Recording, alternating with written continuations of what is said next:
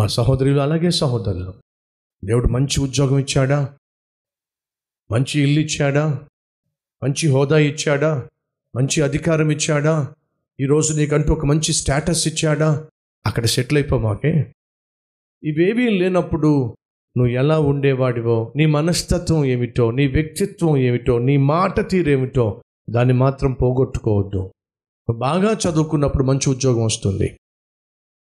కష్టపడి సేవ చేసినప్పుడు మంచి ప్రతిఫలాలు వస్తాయి.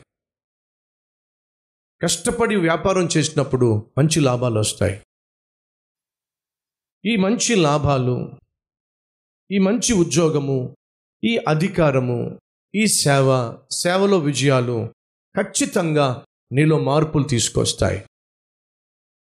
నువ్వు ఉన్నత అధికారిగా ఆ స్టేటస్కి వెళ్ళినప్పుడు ఎప్పటిలాగే నడుచుకుంటూ వెళ్ళడం సాధ్యం కాకపోవచ్చు. ఎప్పటిలాగే ఆటోలో వెళ్ళడం సాధ్యం కాకపోవచ్చు. నీకున్నటువంటి అధికారాన్ని బట్టి ఒక మంచి కారు నీకు ఉండొచ్చు నీకు వచ్చిన లాభాలను బట్టి ఒక ఖరీదైన కారు నువ్వు కొనుక్కోవచ్చు. ఒక ఖరీదైనటువంటి ఇంటిలో నువ్వు ఉండొచ్చు. నువ్వు చేస్తున్న సేవను బట్టి పడుతున్న ప్రయాసను బట్టి దేవుడు కనికరించి నీకున్న అవసరాన్ని గుర్తించి ఓ చక్కని కారు ఇవ్వచ్చు ఒక చక్కని గృహాన్ని ఇవ్వచ్చు.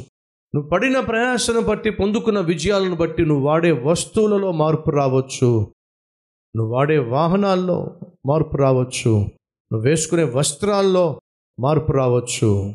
కానీ నీ వ్యక్తిత్వంలో మాత్రం మార్పు రావడానికి వీల్లేదు. నీ వ్యక్తిత్వము అనగా నీ వ్యక్తిగత తత్వములోగా మాత్రం మార్పు రావడానికి వీల్లేదు. ట్వంటీ ఇయర్స్ బ్యాక్ నీలో ఉన్న అధీనత్వము అదే ఉండాలి. ఈ అధికారం లేనప్పుడు ఈ హోదా లేనప్పుడు నువ్వు ఏ విధంగా అందరినీ పలకరించేవాడివో అలాగే పలకరించాలి. ఏ విధంగా కలివిడిగా ఉండేవాడివో అలాగే ఉండాలి. ఏ విధంగా దీనత్వం కలిగి ఉన్నావో అదే దీనత్వం కలిగి ఉండాలి.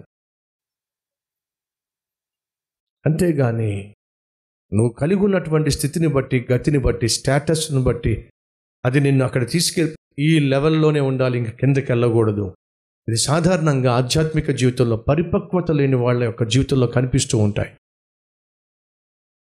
స్టేటస్ మెయింటైన్ చేయాలి. ఒక లెవెల్ మెయింటైన్ చేయాలి.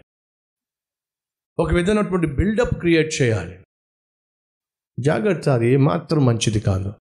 ఇది పేతురు పరిపక్వత లేకుండా ఇస్తున్న ఒక పనికి మాలిన సలహా. నేను తెలుసా? ప్రభా ఇంత అద్భుతమైన ఆత్మీయ అనుభవంలో ఉన్నాం గనుక ఇక్కడే మనం ఉండిపోవాలి. కిందకి వెళ్ళే ప్రసక్తి లేదు.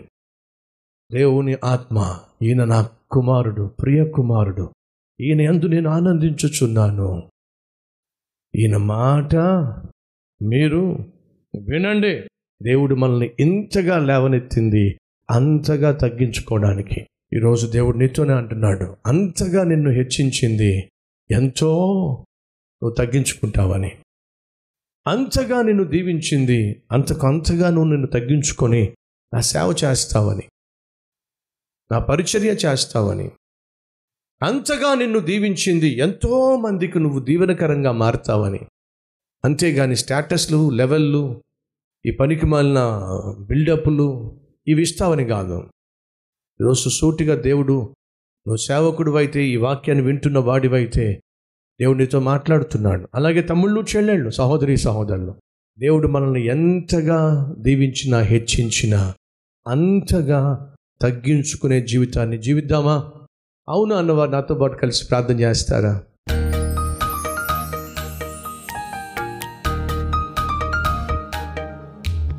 పరిశుద్ధుడు అయిన తండ్రి వస్తువులు మారొచ్చు వస్త్రాలు మారొచ్చు వాహనాలు మారొచ్చు.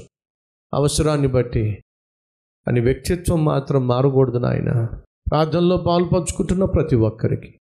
ఈ వాక్యాన్ని విన్న ప్రతి సేవకునికి మాకు కావాల్సింది స్టేటస్ కాదు నాయన.